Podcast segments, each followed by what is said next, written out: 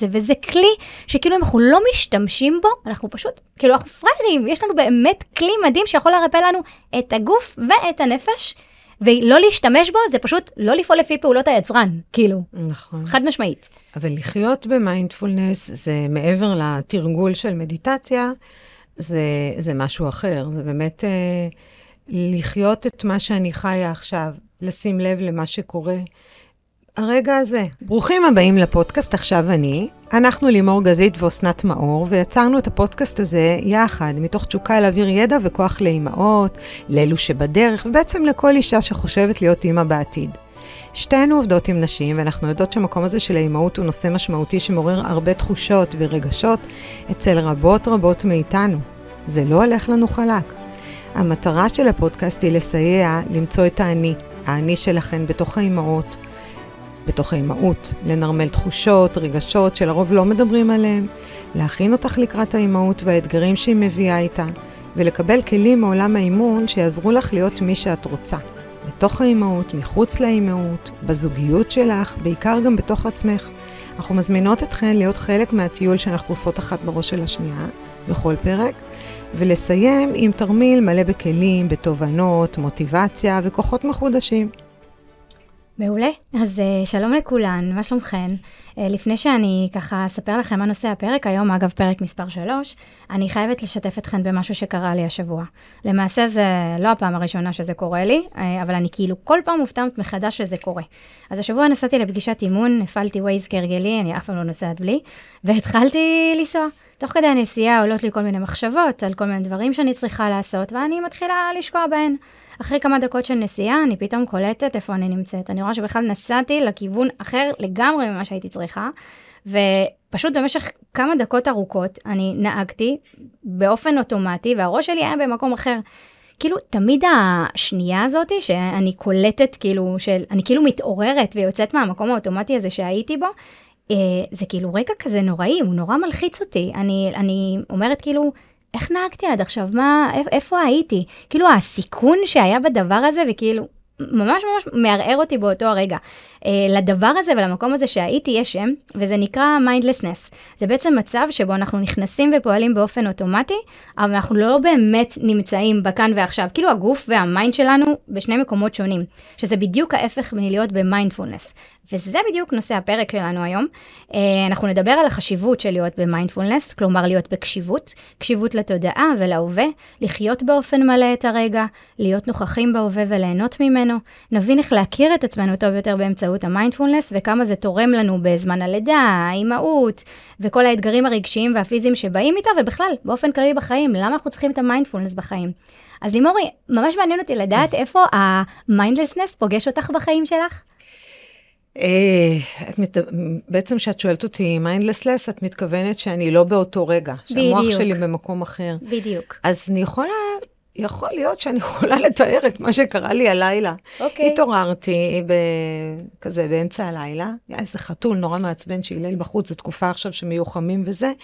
כיף גדול. כן, ממש, ואז באותו רגע המוח שלי התחיל לעוף וואי, הכל חוץ מאשר לחשוב על שינה, או להיות בתוך שינה, או להתרכז בכל התחושות של הגוף. מה, איזה משימות, איזה זה, מה אני הולכת לעשות, טק, טק, טק, טק, כבר הכל בראש, כבר הכל מתנהל, ואני מרגישה שאני ממש לא במיטה, לא באותו רגע, לא באותו מקום. אה, ואם זאת דוגמה, אז... וזה הכניס אותך לאיזשהו מקום של סטרס? הכניס אותך לאיזה מצב כזה? מה זה סטרס? אני כמעט קמתי לעשות ריצת מרתון מהמיטה, זה הוציא אותי לגמרי מהתחושה של להירדם כזה, כולי הייתי... אה. נכון, כי זה בעצם מה שגורם, ה mindlessness, אה, הוא גורם לנו, קודם כל לחוסר שביעות רצון מעצמנו. הוא גורם לנו לכל מיני פחדים, לסטרס, לפחדים ממה יהיה בעתיד, ולהיות מתוסכלים ממה שהיה בעבר, כאילו... רק לא לחיות את הרגע. בדיוק, בדיוק. מגלגלים את מה שהיה קודם, מגלגלים את מה שעלול להיות, ואז אתה רק חי באיזה סרט, סרט דמיוני, שהוא הכל חוץ מאשר הרגע הנוכחי. ואת כן. יודעת מה הקטע? שרוב הסיפורים שרצים לנו בראש, הם גם דברים שכאילו... רוב הסיכויים שלא יקרו, הרי הפחדים שלנו הם די דמיוניים. כן. נכון שיש דברים שיכולים לקרות, אבל למה לדאוג ממשהו שעוד לא קרה? כאילו, תדאגי כשיגיע הרגע, אם יגיע, אבל בינתיים, זה נורא קשה, אבל בתכלס, אה, זה, זה הקטע, זה הקאץ' של המוח שלנו. יש לנו המון יתרונות שאנחנו אה, חכמים יותר מהחיות, ויש לנו אזורים יותר מפותחים גבוהים במוח, אבל... לא, ב- לא באמת משתמשים בהם הרבה פעמים. אז החיסרון הוא ש-overthinking זה מין אה, רומינציה כזאת, שהמחשבות עוד ועוד ועוד ועוד, ואנחנו יוצרים... הקטע הוא שגם הגוף שלנו מגיב למחשבה כאילו זה קורה עכשיו. זאת אומרת, אם אני עכשיו מדמיינת או נזכרת, הרי מה זה פוסט-טראומה? נכון. זה לחיות שוב ושוב ושוב. התחושות עולות כאילו את ברגע עצמו. כי המחשבה נמצאת שם, ואז המחשבה מפעילה רגש. בדיוק. או לפעמים יש איזה רגש קטן שמזכיר משהו, ומיד הוא הולך אוטומט למחשבה שהייתה באותו רגע, ואז יש לופ שאי אפשר לצאת ממנו, של לשחזר, שוב, הרי אנחנו מגיבים לדמיון ומציאות אותו דבר. נכון. אז אם יש לי סרט בראש, אז הגוף שלי מגיב לזה אותו דבר. נכון, את העלית פה נקודה מאוד מאוד חשובה לגבי המחשבה שיוצרת אצלנו רגש. הרבה פעמים אנחנו יכולות לחוות סיטואציה מסוימת, שיכולה לעורר בנו איזושהי מחשבה, אה, מחשבה שהיא יכולה להיות אה, דמיונית, או משהו שאולי יכול לקרות, לא משנה, מחשבה כלשהי, שתעורר אצלנו את הפחד, ואותו פחד יגרום לנו או פחד, או כל רגש אחר, שהוא אה, לא מה שאנחנו רוצות לנתב בשביל להשיג את התוצאה שאנחנו רוצות. זאת אומרת, אותו אה, רגש אה, גרם לנו לפעול או לא לפעול, אוקיי? ואז התוצאה של זה תהיה בעצם מה שאני היום, מה שקורה איתי היום. ואם אנחנו ניתן לכל המקום, למחשבות, שבטח אם זה מחשבות שהן לא בהכרח נכונות ולא בהכרח אה, טובות ומועילות לנו, להשפיע עלינו כל כך ולנהל אותנו כל כך, התוצאה של מי שאנחנו רוצים להיות, היא תהיה אחרת לחלוטין. אבל איך עושים את זה? זה הרי- בדיוק הרי העניין של המיינדפולנס, נכון מאוד. את זה. אה, אז קודם כל. אני חייבת להגיד משהו. אה, אה, אני רוצה להתייחס לכמה מחקרים ש, שמצאתי בנושא הזה, אבל אני חייבת להגיד לכל האנשים שיש להם אלרגיה מ- מרוחניות כביכול, אה, תנו לי לבשר לכם, מיינדפולנס וכל התרגולים האלה, הם כבר ממזמן לא רק משהו רוחני. אה, כבר מהמאה ה-19 התחילו לעשות כל מיני אה, מחקרים רבים, ב-2000, רק ב-2019, יותר מ-2,300 אה, מחקרים עשו על העניין של המיינדפולנס. זה מלא, זה מטורף, וכל פעם זה רק עולה ועולה. וזה מה שבא להראות לנו, מה, בוא נגיד ככה, הסיכום הכללי של כל המחקרים האלה, זה שבעצם הכל בראש. עכשיו, היה איזשהו אה, מחקר אה, מאוד מעניין, שעשו באוניברסיטת אה, הרווארד, ביחד עם אוניברסיטת, אה, איך קראו לאוניברסיטה הזו? אה, עוד אחת כזאת היא בטח לא, לא, גדולה. איזושהי אוניברסיטה גרמנית. דווקא, לא, אמ- לא אמריקאית, אה, לא חשוב. ו, והם בעצם מצאו שהתרגול של המיינדפולנס משפיע על הגמישות של המוח. והגמישות, התהליך הזה שבעצם יוצר, הוא מה שיוצר אצלנו את המודעות לרגשות ולתחושות, וזה בעצם מה שנותן לנו את התחושה הכל כך טובה שאנשים שמתרגלים מיינדפולנס בעצם מעידים עליה ומספרים עליה. עכשיו, יותר מזה, זה, אתה יודעת, נגיד, בסדר, משפיע על הרגשות והתחושות, כן. יותר מזה, היה מחקר אמריקאי נוסף, התוצאה שלו היא פשוט אה, מדהימה. זה, הם לקחו קבוצה של אנשים שיש להם כאבים כרוניים בגוף, אוקיי? כאבים ממש מוחשיים, ובמקום לטפל בהם באמצעות אה, תרופות, הם טיפלו בהם באמצעות תרגולים של המיינדפולנס. אני עכשיו, חושבת שהייתה שם שתי, שאם אם זה מה שאני קראתי בזמנו, זה שהייתה גם אה, קבוצת ביקורת, זאת אומרת, הייתה קבוצה שכן טופלה, לעומת קבוצה שרק עשו מיינדפולנס, ועוד קבוצת ביקורת שלא עשו איתם שום דבר, ואז אה, יש את ה...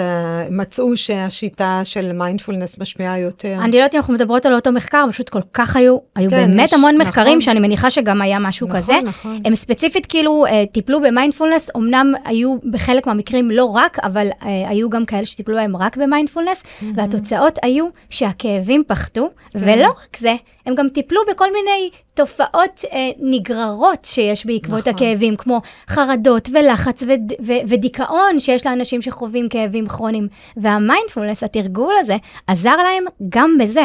אז זה כבר מזמן, המיינדפולנס הוא לא איזשהו משהו רוחניקי שהוא, שקורה בבודהיזם וצריך להיות, אה, אה, לא יודעת מה, נזיר שתקן שמתרגל את זה, זה כבר ממזמן הרבה מעבר. ו, ו...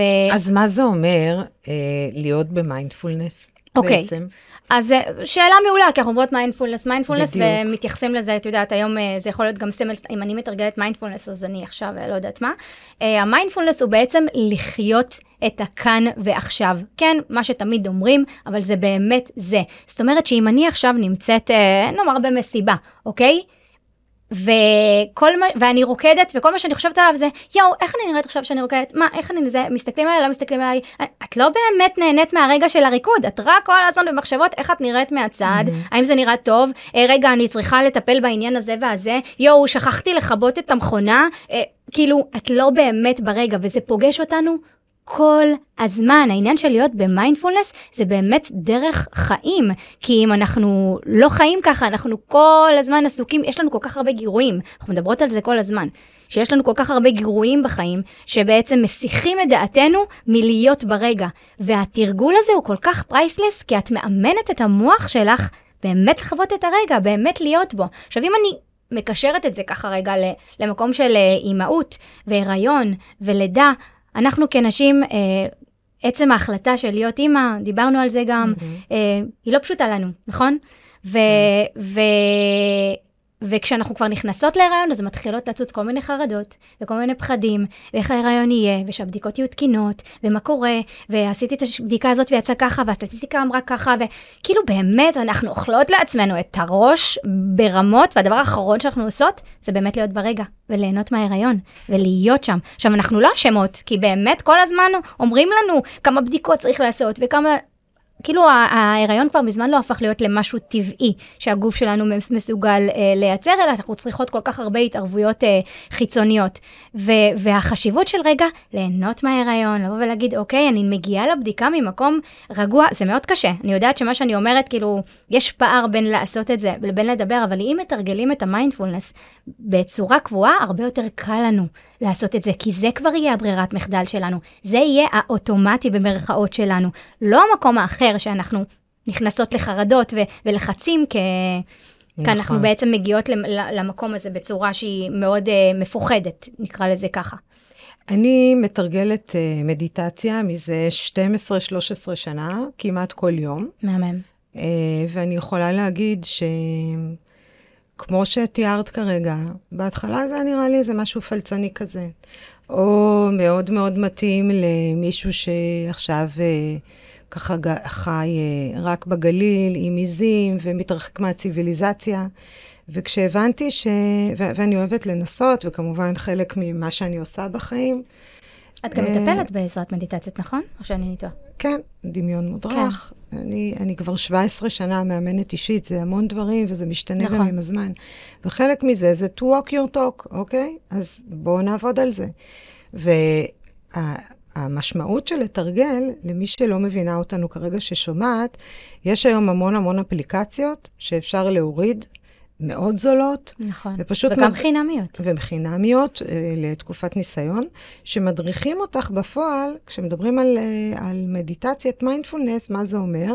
יש לך באוזניים איזו מוזיקה אה, נעימה, שלעיתים היא גם מוזיקה שיש בה איזשהו תדר, תדר מסוים שמפעיל את אה, גלי המוח בצורה מסוימת, שמכניסים אותנו לגלי אלפא, שזה כבר יותר רגוע, יותר נוח, והמוח משדר על תדר אחר. אנחנו יודעות כשאנחנו בגלי אלפא. כשאת רגועה, כשאת אה, בטוב, כשאת כזה בשלב שצופה טלוויזיה וכמעט נרדמת, או לפני השינה, זה גלי אלפא.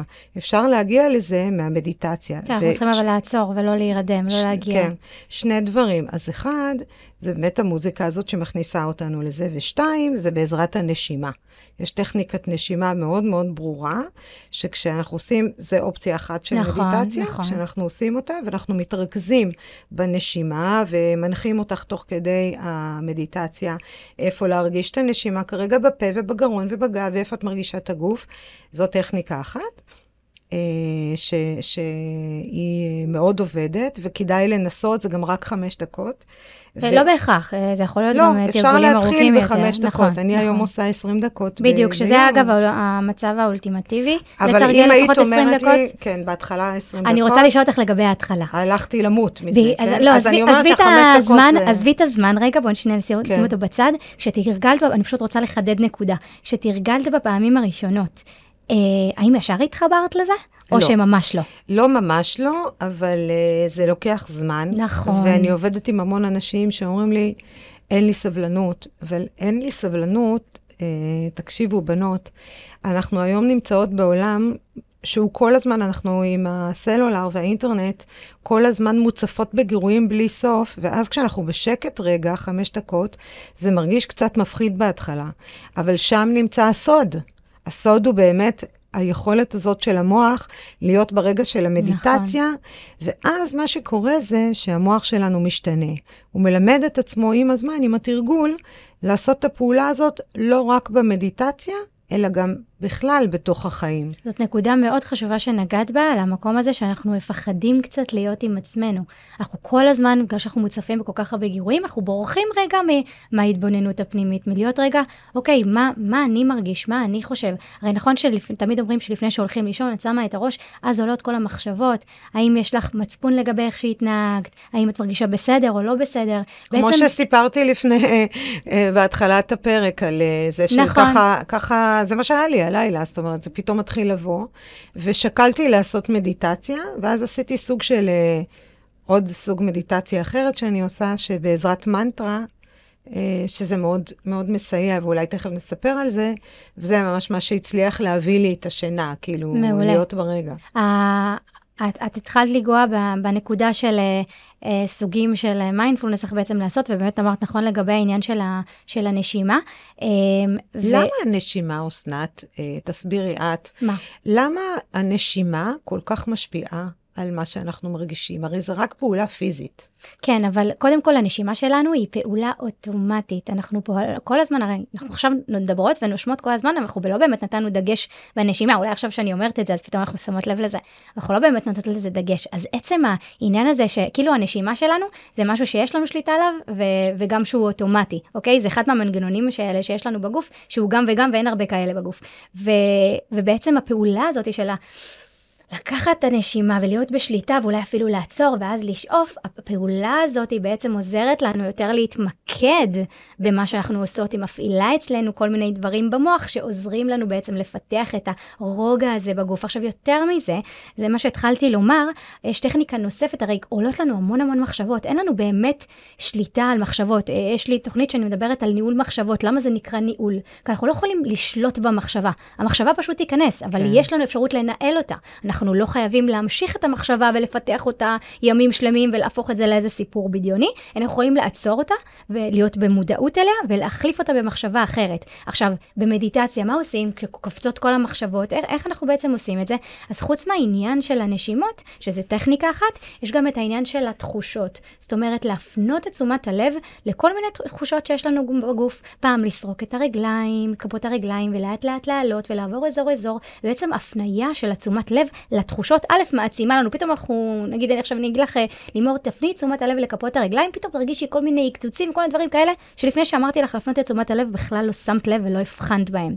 והדבר היפה הוא זה שאנחנו באמת בהפניה של תשומת לב לתחושות, אנחנו לא חושבים. אנחנו לא יכולים לחשוב ולהרגיש משהו מאוד מאוד מוחשי באותו הזמן. זו טכניקה מאוד מאוד מאוד חשובה לאיך לשלוט ברגע הזה ולא לתת למחשבות ככה אה, לבלבל אותנו ולהרוס לנו את התרגול, אלא גם אם הן עולות, לתת להן לחלוף, לחזור לתשומת הלב לאותו אזור ולהיות ברגע.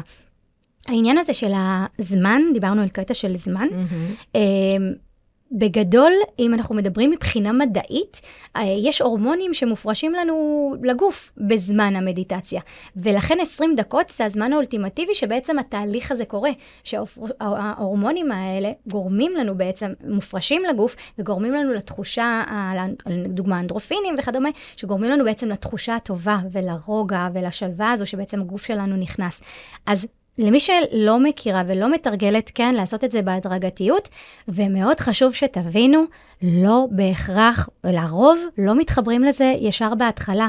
לוקח כמה וכמה תרגילים, אני מעבירה את זה גם בבתי ספר, ילדים, אוקיי? נכון. והם מצ... הצליחו להגיע... יש אפליקציות לילדים היום. כן, לא, אני, אני רק מנסה להגיד ש...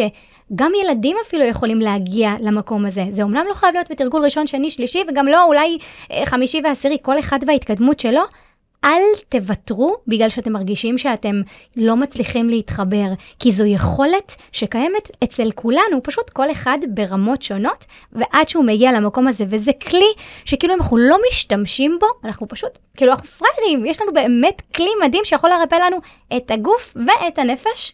ולא להשתמש בו זה פשוט לא לפעול לפי פעולות היצרן, כאילו, נכון. חד משמעית. אבל לחיות במיינדפולנס זה מעבר לתרגול של מדיטציה, זה, זה משהו אחר. זה באמת אה, לחיות את מה שאני חיה עכשיו, לשים לב למה שקורה. הרגע הזה, ברגע הזה, ואז אחר כך ברגע הבא.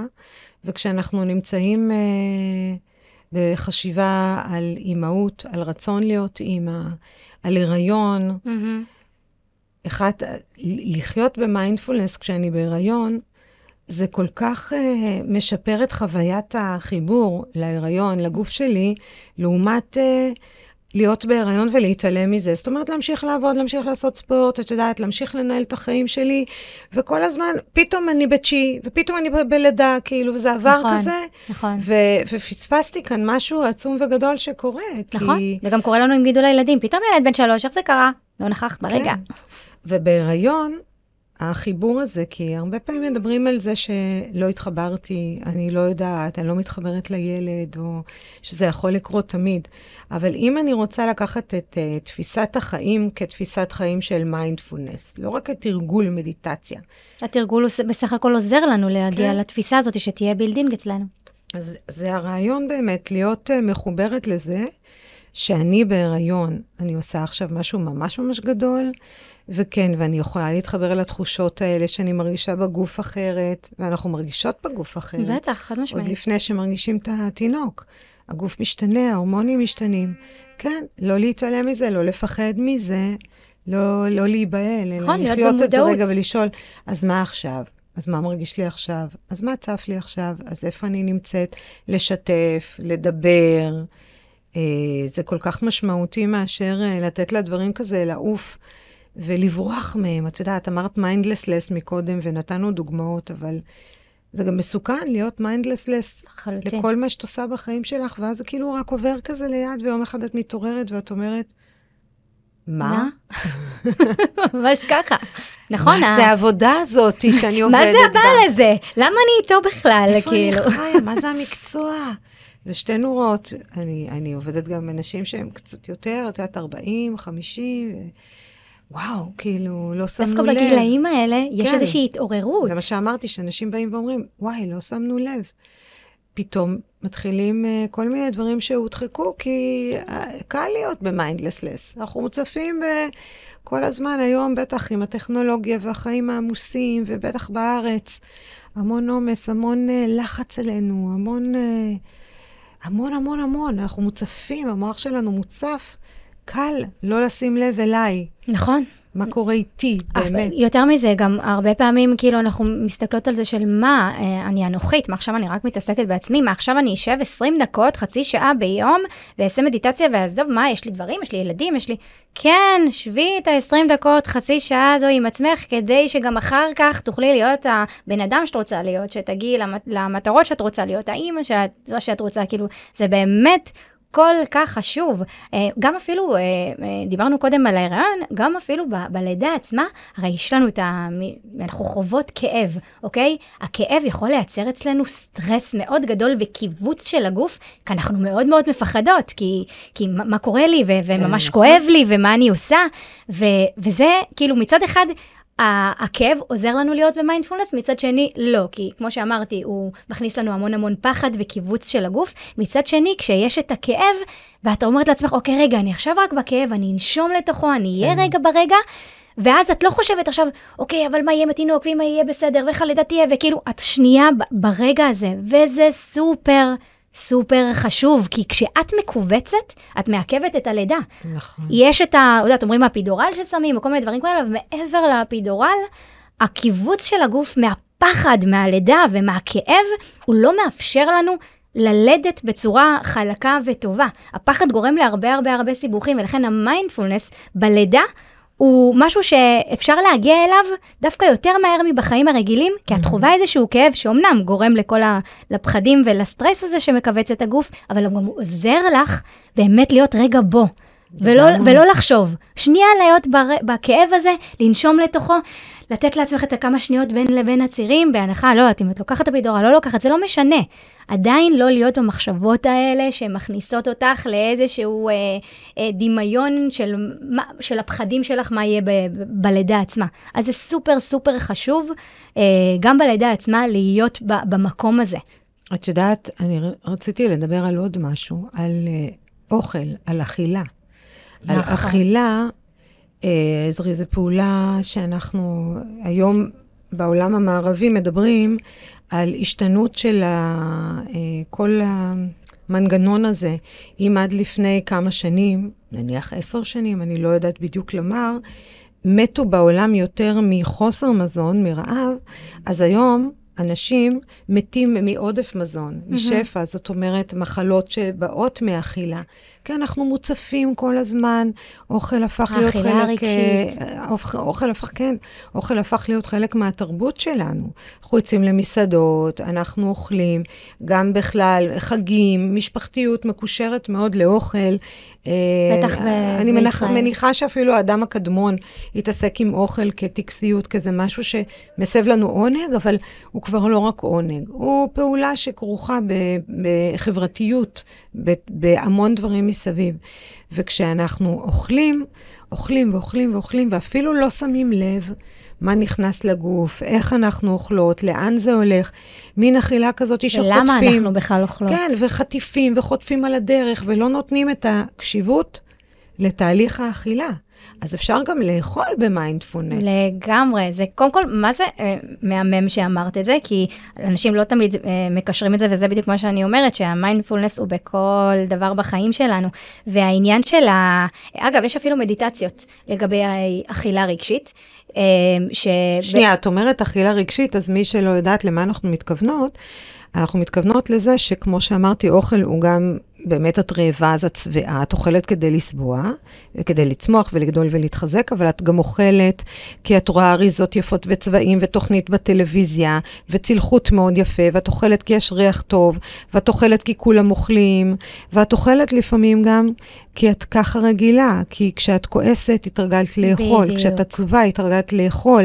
זאת אומרת, זה חיבור, איזשהו חיבור שנעשה, איזשהו קישור במוח בין רגש לבין איך אני ממלאה אותו על ידי אוכל. נכון. וכשאנחנו מדברים על אכילה רגשית, זאת הכוונה, שרגש מתמלא על ידי אוכל, בדיוק. ואנחנו רוצים ללמוד להפריד את זה. נכון, לזהות את הרגש הזה, שגורם לנו לרצון למלא את עצמנו על ידי האוכל. עכשיו, אכילה רגשית זה משהו שאני לא חושבת שמשהו, שמישהו יכול... אה, להעלים את זה לחלוטין. לפעמים אכילה רגשית יכולה גם להיות חיובית. אני, אני רוצה עכשיו רגע לעשות לעצמי אה, טוב, אני, אני מש, משייכת את זה רגע עכשיו, שבא לי רגע להירגע מהיום, בא לי לאכול את הקפה שלי עם חתיכת עוגה, כל עוד אני יודעת שזה מגיע מהמקום הזה, ואני באמת נהנית מזה, ואני עושה את זה ממקום נכון ומבוקר, את, את אז הכל ב- בדיוק. רגע. אז אין עם זה שום בעיה.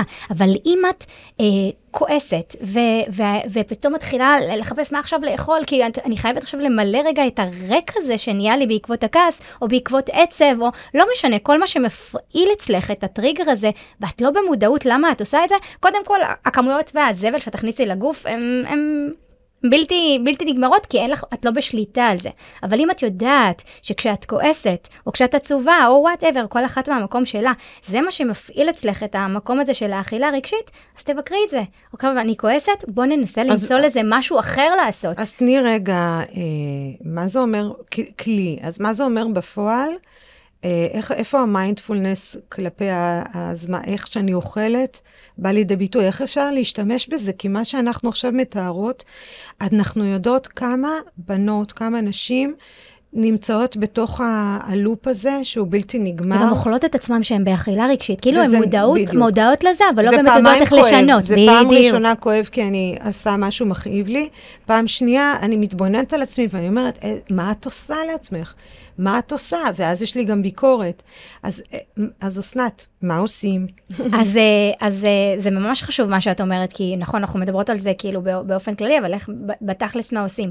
אז התרגול של המיינדפולנס, כמו שאמרתי, הוא עוזר לנו להפסיק לה, להתנהג ולפעול מהאוטומט ולהיות ברגע. אז אם עכשיו, סתם דוגמה, אה, לא יודעת, רבתי עם הבן זוג שלי, ואני ממש עצבנית, ו- ואפילו פגועה, ונכנסת כזה לאיזשהו לופ, ואז האוטומטי שלי זה ישר עכשיו לחפש משהו לאכול, משהו לנשנש, משהו לנחם את עצמי, אוקיי? והתרגול של המיינדפולנס בא בעצם ואומר לך, הופה, הופה, רגע, רגע, לפני שאת רצה לאוטומט שלך, לפני שאת רצה לאכול את האוכל שיבוא וימלא לך את החוסר הזה, את שנייה עוצרת, אומרת, רגע, אני יודעת שעכשיו אני רבתי עם בעלי, הוא פחר פגע בי, אני עכשיו כועסת וזה. שנייה אני אעצור, אני אהיה ברגע, אני ארגיש את מה שאני מרגישה, מותר לי להיות בכעס, מותר לי לחוות את זה, מותר לי להביע אותו, אוקיי? בדרך שאת בוחרת, ושנייה להגיד לעצמי, אוקיי, האם אני רוצה לנחם את עצמי עם אוכל, או האם אני רוצה לעשות אולי משהו אחר? אולי אני אשמע מוזיקה שמרגיעה אותי, אולי אני אעשה אה, יוגה או מדיטציה או כל ספורט אחר שגורם לך להרגיש טוב. כאילו למצוא איזשהו משהו אחר להחליף במקום האכילה הרגשית הלא טובה שיכולה להיגרר. את יכולה גם לקחת את המשהו הזה שמנחם אותך. אני לא אומרת עכשיו ש... שוב, כל אחת מהמקום שלה, צריכה עכשיו את החתוכת עוגה כדי לנחם אותך, תעשי את זה, אבל בצורה מבוקרת. עכשיו תאכלי את כל התבנית, כי את כועסת, ואת אומרת, לא, מגיע לי, אני עכשיו כועסת, בעלי פגע בי, מגיע לי עכשיו לאכול את כל מה שבא לי. כן. לא, תהיי רגע במודעות, תהיי בקשיבות לגוף ולמחשבה ולמה שקרה לך, ותפעלי בהתאם, ואולי תמצאי אפילו אלטרנטיבה טובה יותר מלגשת ישר לאוכל. אמ, אז אני רוצה עוד יותר לחזק את זה רגע, כי הרבה פעמים אנשים אומרים, אז מה, באותו רגע אני ארוץ ואני אעשה מדיטציה? לא. עכשיו שאני בעצבים, איפה זה לא יעבוד לי? אז זה לא מה שאסנת אומרת, זה לא מה שאנחנו אומרות. אנחנו מדברות על זה שמיינדפולנס זה להיות ברגע. זאת אומרת, באותו רגע, לשים לב שאני שם, שזה מה שקורה לי, קודם כל זה הדבר הראשון, לשים לב. אם אני עוצרת רגע, בין הרגש לבין הפעולה. שנייה, עוצרת רגע, ואני אומרת, רגע, מה קורה שנייה? ואני מבהירה לעצמי, אני עצבנית, אני הולכת לאכול, אני באמת רעבה? לא, אני עצבנית כרגע, אני כועסת, זה משהו שאני רגילה לעשות. איזה קטע, זה משהו שאני רגילה לעשות. לחשוב על זה שנייה, לעצור את זה רגע. יכול להיות שלא. תגלי שלא, ותגידי, טוב, יאללה. אז הפרוסת לחם הזאת זה באמת כי אני רעבה, כי לא אכלתי נכון. מהבוקר. נכון. כי אני עם הילד הזה שצורח שם כל הזמן, ובא לי לחם עם אבוקדו. אבל אם זה... ממש בא לי עכשיו. כן, אבל אם זה משהו אחר, ואם את אומרת, לא, לא, לא, אני רק לפני חצי שעה, מה זה דפקתי פה ארוחה? אני לא באמת רעבה, זה משהו אחר, אז אכילה רגשית, אכילה, זאת אכילה רגשית. אז לעצור את זה, אכילת מיינדפולנס, באמת לנשום ולבדוק. מה אני באמת צריכה? זה רוגע. נכון. אז נשימה, או כמו שאמרת, מוזיקה, או משהו אחר, או שיחה. או ספר, כל אחד מה ש... ספר קצת קשה באותו רגע וזה, אבל לא, להרים... לא, יש אנשים שמאוד זה עוזר כן. להם לפרוח, זה באמת אינדיבידואלי למצוא את המקום להרים הזה. להרים טלפון לחברה, להרים טלפון למישהו קרוב, אה, לשתף, לכתוב. יש הרבה תחליפים אחרים, שאם אני באמת נותנת את הדעת למה קורה איתי כרגע, ואני בתוך הרגע, אז פתאום אני מגלה, אני מגלה מלא דברים על עצמי. זה, זה, זה הרעיון של לחיות במיינדפולנס, לאכול במיינדפולנס, ללדת במיינדפולנס, להיות בהיריון במיינדפולנס. לחיות את החיים במיינדפולנס. כן. אני רוצה לומר עוד משהו אה, קטן לגבי האכילה הרגשית. Uh, הרבה פעמים אנחנו באכילה רגשית בוחרות לפנות למקום הזה של האוכל או כל דבר אחר, uh, כי אנחנו לא רוצות להרגיש את הרגש הזה. כאילו, כאילו אומרים לנו, כאילו גדלנו על אל תכעסי, אל תהיי עצובה, אל ת... את, את יורדת לסוף דעתי? כן. כאילו, אנחנו בטח. הרבה פעמים מדחיקות כל מיני אה, תחושות ורגשות שאנחנו חושבים שהם לא, אין, זה לא רגש טוב, אסור, לא כדאי מותר, לי להרגיש אותם. כן, מותר רק רגשות טובים בדיוק, להרגיש, רגשות בדיוק. חס וחלילה. בטח אם אנחנו חיים, כן. ב, ב, כתבתי על זה פוסט לא מזמן, אה, כשאנחנו חיים אה, בגישה החיובית והאופטימית, ו, ואנחנו, הכל לטובה כל הזמן וזה, אז הרבה פעמים גם כשקורה לנו משהו לא טוב, ואין דבר כזה שהכל תמיד מדהים, ש... אז לא, לא, הכל מדהים, כן. הכל זה, הכל, לא. את עכשיו פגועה, את עכשיו כועסת, עכשיו עצובה, תהיי ברגע, חשוב להיות שם. כי אם את לא תהיי ברגע, הוא יחזור אחר כך, זה, זה יחזור מכיוון אחר. אי אפשר באמת להתעלם מהרגש הזה ולחשוב שהכל מדהים. תהיי ברגע, תהיי בכעס, תהיי בעצב, תנו, תני לו את המקום שלו, תני לו את הרגע. מגיע, לכל רגש מגיע, אין רגש לא טוב. תני לו להיות שם, אבל גם תני לו לחלוף. לא להישאר להיות תקועה בו ולטחון את זה ימים שלמים, ועכשיו כן. להתחיל להיכנס לסרטים ולהיות ב mindlessness, אלא תני לו את המקום, תשחררי אותו, תהיי במיינדפולנס, ותחזרי לאופטימיות, לשמחה, לזה שהכל קורה לטובה, זאת הגישה, זו גישה מהממת, אבל צריך גם לדעת לקבל את הדברים שקורים לנו שהם גם פחות טובים. אז באכילה רגשית, הרבה פעמים אנחנו נכנסים למקום של מגננה של לא, לא, אסור לי להרגיש את זה, אני אפנה למקום אחר שימלא את זה, כדי לא להרגיש את זה. אז זה, עוד משהו שהוא טריגר ש, שבעצם גורם לנו אה, לאכול מהמקום, ה, מהמקום הרגשי. אה, אני רוצה לדבר על, אה, על החוק, אה, חוק החמש שניות של מל רובינס, שהיא אה, נואמת בארצות הברית, היא מאמנת אישית, היא דמות מאוד מוכרת, היא הוציאה הרבה מאוד ספרים, והיא מדברת על חוק החמש שניות. היא אומרת שבגלל שהמוח שלנו רץ, רץ, רץ, רץ, ונניח בא לי איזה רעיון, אני כבר חושבת על משהו, אני חושבת שאולי אני אצליח עכשיו לעשות משהו, ואז פתאום יש הסחות דעת וכל מיני קולות שאומרים לי לא וכן, ואת לא יכולה וכן. הורס לנו את התוכניות. כן. אז היא אומרת, יש חמש שניות, זה חלון ההזדמנויות. פשוט תגידי לעצמך, חמש, ארבע, שלוש, שתיים, אחד, גו, ותעשי את הדבר שרצית לעשות. כן, קומי, צאי, תלכי. תעצרי את האוטומט. תעצרי, אל תאכלי עכשיו כרגע, אל תלכי לאוכל, אל uh, ת, תעשי את האוטומט הזה שאת uh, רגילה לעשות. תעצרי, ותרדי למנואל, מה שנקרא. Mm-hmm. וזה נורא מדליק, כי לא, אפשר ו... לעשות את זה ברגע. ואם אנחנו מקשרות את זה למקום של האימהות, אז הרבה פעמים באימהות, אה, כמו שדיברנו גם אה, בפרק הקודם, על שהמצפון עובד שעות נוספות, אז במקום כשאם הדברים לא הלכו בדיוק כמו שציפית באימהות, או אה, לא יודעת, עשית איזשהו משהו שנראה לך כטעות, אז לא ישר לה, להגיע לאוטומט של יואו, איזה אימא אני, אני לא בסדר, אני לא זה, אני לא זה, וישר להיכנס ל mindlessness של כל התחושות הלא טובות וכל ההלקאה העצמית הזאת שאת עושה. אה, כשאת אימא ובכלל, אבל אני כרגע מדברת רגע באימהות, אה, אלא להיות יותר אמפתית לעצמך, להיות, להגיד, אוקיי, רגע, בסדר, עשיתי טעות, זה קורה, רגע, אני לא אכנס לאוטומט שלי של ישר להגיד כמה אני לא בסדר, בוא, בואי נתקן, כאילו, איך אני מתקדמת מזה, ולא להיכנס ישר למקום שישר שופט, ישר מלכה, ישר כמה אני לא בסדר. כן. אה, אז החוק הזה הוא אחלה, אחלה דרך ואחלה כלי. חמש שניות. חמש, ארבע, שלוש, שתיים, אחד, גו. זה, זה מעולה. עכשיו, יותר מזה... זה מכניס אותנו לדריכות. זה כמו שהיא תמיד מדברת על זה, היא אומרת, זה כמו ששולחים טיל. אתם רואים את ה... היא תמיד אומרת, אתם רואים איך uh, משלחים טיל לחלל, סופרים לו, ארבע, חמש, ארבע, שלוש, שתיים, אחד, גו. נכון. זה מכניס אותנו לזה. זה כמו למקומות תיקון צא. ואז זה מוציא אותי רגע מהשטויות שהמוח שלי מספר לעצמו. ויאללה, לכי. כן, זה הפיקוס הזה הוא כן. משהו מאוד מאוד חשוב כדי להיות ב... לתפוס את זה בשנייה. כן. Um, עוד משהו שגם המיינדפולנס עושה, הוא עוזר לנו להכיר את עצמנו טוב יותר. Uh, ולמה הכוונה? כמו שאמרתי קודם, הרבה פעמים אנחנו בוחרות uh, לא להיכנס ולהיות עם עצמנו, אלא לברוח למקומות אחרים. המון אנשים, ואני פוגשת את זה, ואני גם אומרת את זה כל הזמן, שאני פוגשת אנשים כבר מבוגרים, כאילו מבחינת החיים שלהם עברו דבר או שניים, בני 40 ופלוס, ואת שואלת אותם, מה עושה לך טוב? מה גורם לך להיות מאושר? ואנשים לא יודעים להגיד, גם בגיל 40 ומשהו. בסדר, נגיד אני מדברת על ילדים אה, שהם צעירים יותר, אפילו הם לפעמים יודעים יותר טוב מהבן אדם המבוגר, כי דווקא הוא, יש לו המון המון המון הסחות ודברים וגירויים ואמונות מגבילות וכדומה, שהוציאו אותו מה, מה, מהמקום הזה של מה באמת עושה לו טוב. אבל אז המיינדפולנס והמקום הזה של התרגול עוזר לנו רגע לראות את עצמנו. אם עכשיו אני אה, רבתי עם חברה, אה, האם עכשיו היה לי איזושהי סיטואציה עם הבן שלי, אז רגע, מה, מה הרגשתי? כשהוא אמר לי דבר כזה, מה הרגש הראשון שעלה לי? אז אני mm. יודעת שכשהבן שלי אומר לי דבר כזה וכזה, אני ישר מתעצבנת, או אני נפגעת, או זה עוזר לנו להכיר את עצמנו טוב יותר. כשאנחנו מכירים את עצמנו טוב יותר, אנחנו מקבלים החלטות ממקום יותר נכון. אם עכשיו מישהי רוצה לעשות שינוי במקצוע שלה, כי לא טוב לה במה שהיא עושה ובמה שהיא עוסקת, ואת תשאלי אותה, וזה קרה לי עם, עם, עם, עם uh, מתאמנות, מה, אוקיי, מה, מה את כן, מה כן מעניין אותך, מה את רוצה לעסוק? לא, אני לא יודעת, אני רק יודעת שאת זה אני לא רוצה. אוקיי? שזה בסדר, זה גם התקדמות, אבל אם את תהיי בהיכרות עם עצמך, יהיה לך הרבה יותר קל לבוא ולהגיד, אני אוהבת א', ב', ג', ד', אולי אני אלך ללמוד את זה ואת זה, ולהתחיל לעשות את השינוי שאני רוצה. Mm-hmm. אז ההיכרות שלנו באמצעות המיינדפולנס היא עצומה והיא סופר הכרחית, כי אני באמת לא מבינה איך אפשר לחיות את החיים האלו בלי, בלי באמת להכיר את עצמנו ולדעת מה, מה עושה לנו טוב. ואני חייתי הרבה שנים בלי להכיר את עצמי באמת. אז אני כן. יודעת מה זה להיות בצד השני גם. וכמו שאמרתי קודם, זה כלי כל כך מדהים שיש לנו, הוא בחינם. את יכולה לתרגל אותו מתי שאת רוצה, איפה שאת רוצה.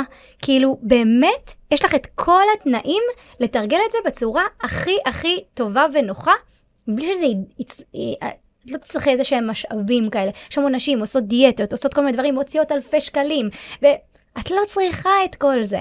את צריכה את ה-20 דקות ביום להקדיש לעצמך, ואת תראי איך הדברים השתנו. אני יכולה לראות ניסים שקרו גם בחיים שלי וגם בחיים של המתאמנים שלי.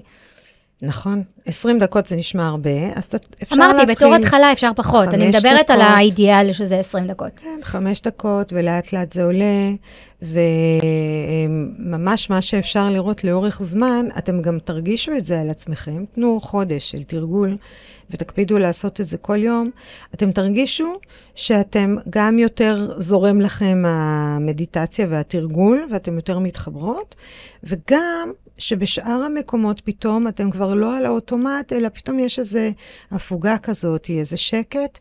אפילו מחקרים שעשו ב-FMRI, רואים שהמוח כבר נראה שעובד אחרת, נכון, אותם כמו אזורים. שאמרתי, הגמישות שלו משתנה. האזורים עוברים, כן, אחרת, ואנחנו מרגישים את זה על עצמנו, ואז זה מאפשר לנו להיות יותר ברוגע.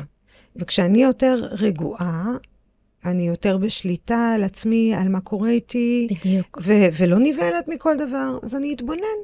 מה עכשיו קורה ואיזה קטע, ואני ככה, זה שם אותנו במקום אחר, איזושהי זווית אחרת. פחות אימפולסיבית. פחות אימפולסיבית, פחות מופעלת, יותר נמצאת כמה שיותר במקום של אני יודעת מה קורה פה, אני מתבוננת, גם אם עוברים דרכי מתבונן, תהליכים. נכון. עוברים דרכי תהליכים, אז גם בזה אני מתבוננת, ואני צוחקת קצת, אה, גם על עצמי. ו- וזה נותן לנו הרגשה שבסדר. נכון, אמרת משהו מאוד חשוב. אגב, למיינדפולנס יש המון, יש לו המון שמות.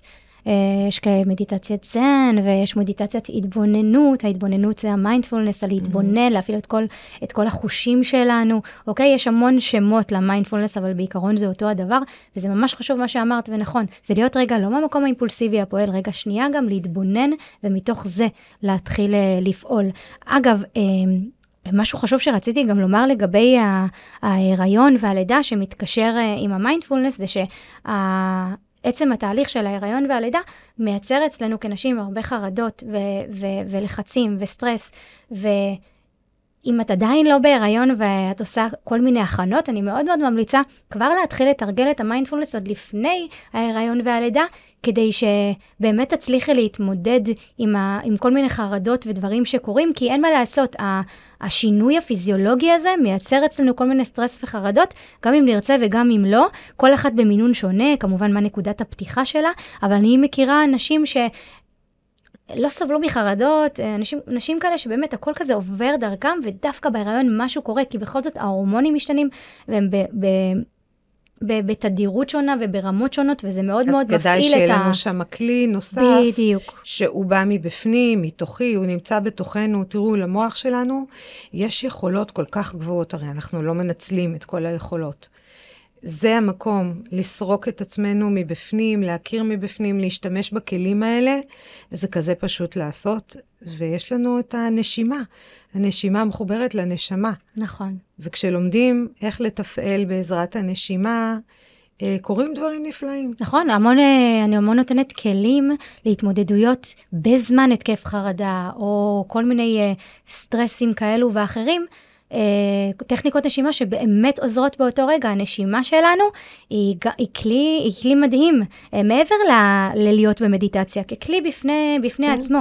אז אם אנחנו ככה מסכמות את כל מה שדיברנו, באמת דיברנו כל כך הרבה, אה, אז יש כל כך הרבה כלים איך, אה, איך אה, קודם כל לתרגל את המיינדפולנס, שזה אמרנו שזה על ידי, על ידי תרגול מדיטטיבי, ואז אוטומטית זה כבר משפיע על החיים שלנו, יש דמיון מודרך, שאנחנו עושות ככה גם עם המתאמנים שלנו. כל העניין של מודעות. אוקיי? להיות במודעות למה שהולך לקרות לי בזמן ההיריון והלידה, גם עוזר לך להבין ולהיות במיינדפולנס כשזה, כשזה קורה. נכון, דיברנו גם על אכילה מודעת, לשים לב גם לפעולות האוטומטיות האלה כמו אכילה, ושמיינדפולנס זה אומר להיות במודעות, בהתבוננות עצמית, גם כן שם.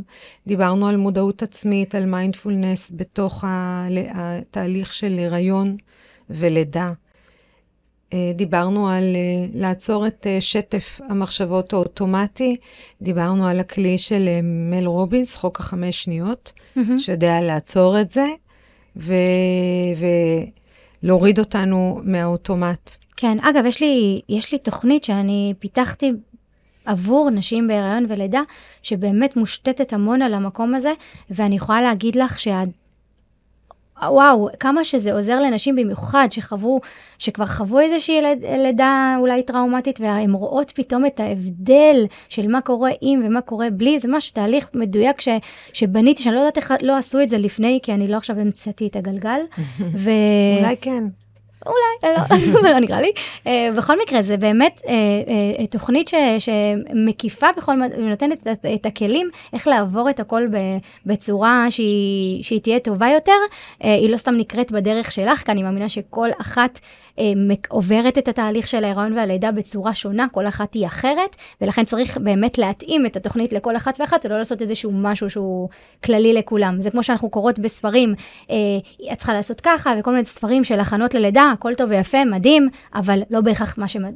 מתאים לאחת, יתאים לאחרת, ולכן מאוד מאוד חשוב שהדברים יהיו בדרך שלך. אה, אז זהו, נראה לי שאנחנו אה, סיימנו. אה, לימורי, איפה, איפה אנחנו יכולים למצוא את, לקבל ממך עוד מכל הידע המדהים ש, שיש לך? אז יש לי אתר, ובאתר... יש הסבר על uh, כל מיני תהליכי אימון שאני עושה בכל מיני uh, סגנונות כאלה ואחרים. יש לך גם קורס מדהים, וואי, אני חייבת להגיד לכם על זה, באמת. אני יודעת שאולי אני לא אובייקטיבית, כי אני מכירה את לימור, אבל באמת, איזה קורס, כאילו, uh, אני, אני ממליצה לכם בחום, פשוט תודה, uh, מדהים. תודה, תודה, יש את הקורס, uh, באמת uh, טוב שהזכרת לי. uh, זה קורס דיגיטלי שנקרא להוביל את חיי, שבעצם זה תהליך אימון שאפשר לעשות אני עם עצמי מול המחשב. עם המון סרטונים, עם המון כלים, אה, שזה באמת מעביר אותנו תהליך כלשהו. אה, וסדנאות והרצאות, אבל באמת הכל באתר. ואיפה אותך? מהמם. אה, אז כמו שהזכרתי, קודם כל יש לי את התוכנית של ליווי נשים בהיריון ולידה, ומעבר לכך את האימונים האישיים, סדנאות והרצאות. אפשר למצוא אותי גם באתר האינטרנט, אה, לרשום אה, אסנת מאור.קום ותגיעו ישר לאתר שלי, או בכלל בגוגל תרשמו ותגיעו לכל מיני מידעים שמופיעים שם. ובנוסף באינסטגרם, אני מאוד אשמח שתגיעו, שתקראו, אני באמת מנסה כמה שיותר לתת שם תוכן וערך ש, שיכול לעזור ולגוע בכמה שיותר נשים ואנשים, אבל בעיקר באמת לנשים. וזהו, אז אנחנו נשמח לקבל מכם תגובות והערות. ו- ואולי נושאים נוספים שהייתם רוצים שאנחנו נדבר עליהם, כי אנחנו באמת באמת עושות את זה ממקום אמיתי, שאנחנו רוצות לתת מאיתנו אליכם מה שאנחנו יכולות לתת, מה שאנחנו חושבות שאנחנו יכולות לתת, אה, וזהו, והכל באמת באהבה גדולה, אז... אה, תגיבו, תכתבו לנו, ונוכל להיות בקשר. כן, אז אה, אנחנו נפרדות ומסיימות עוד פרק. בכיף, יאללה ביי. להתראות.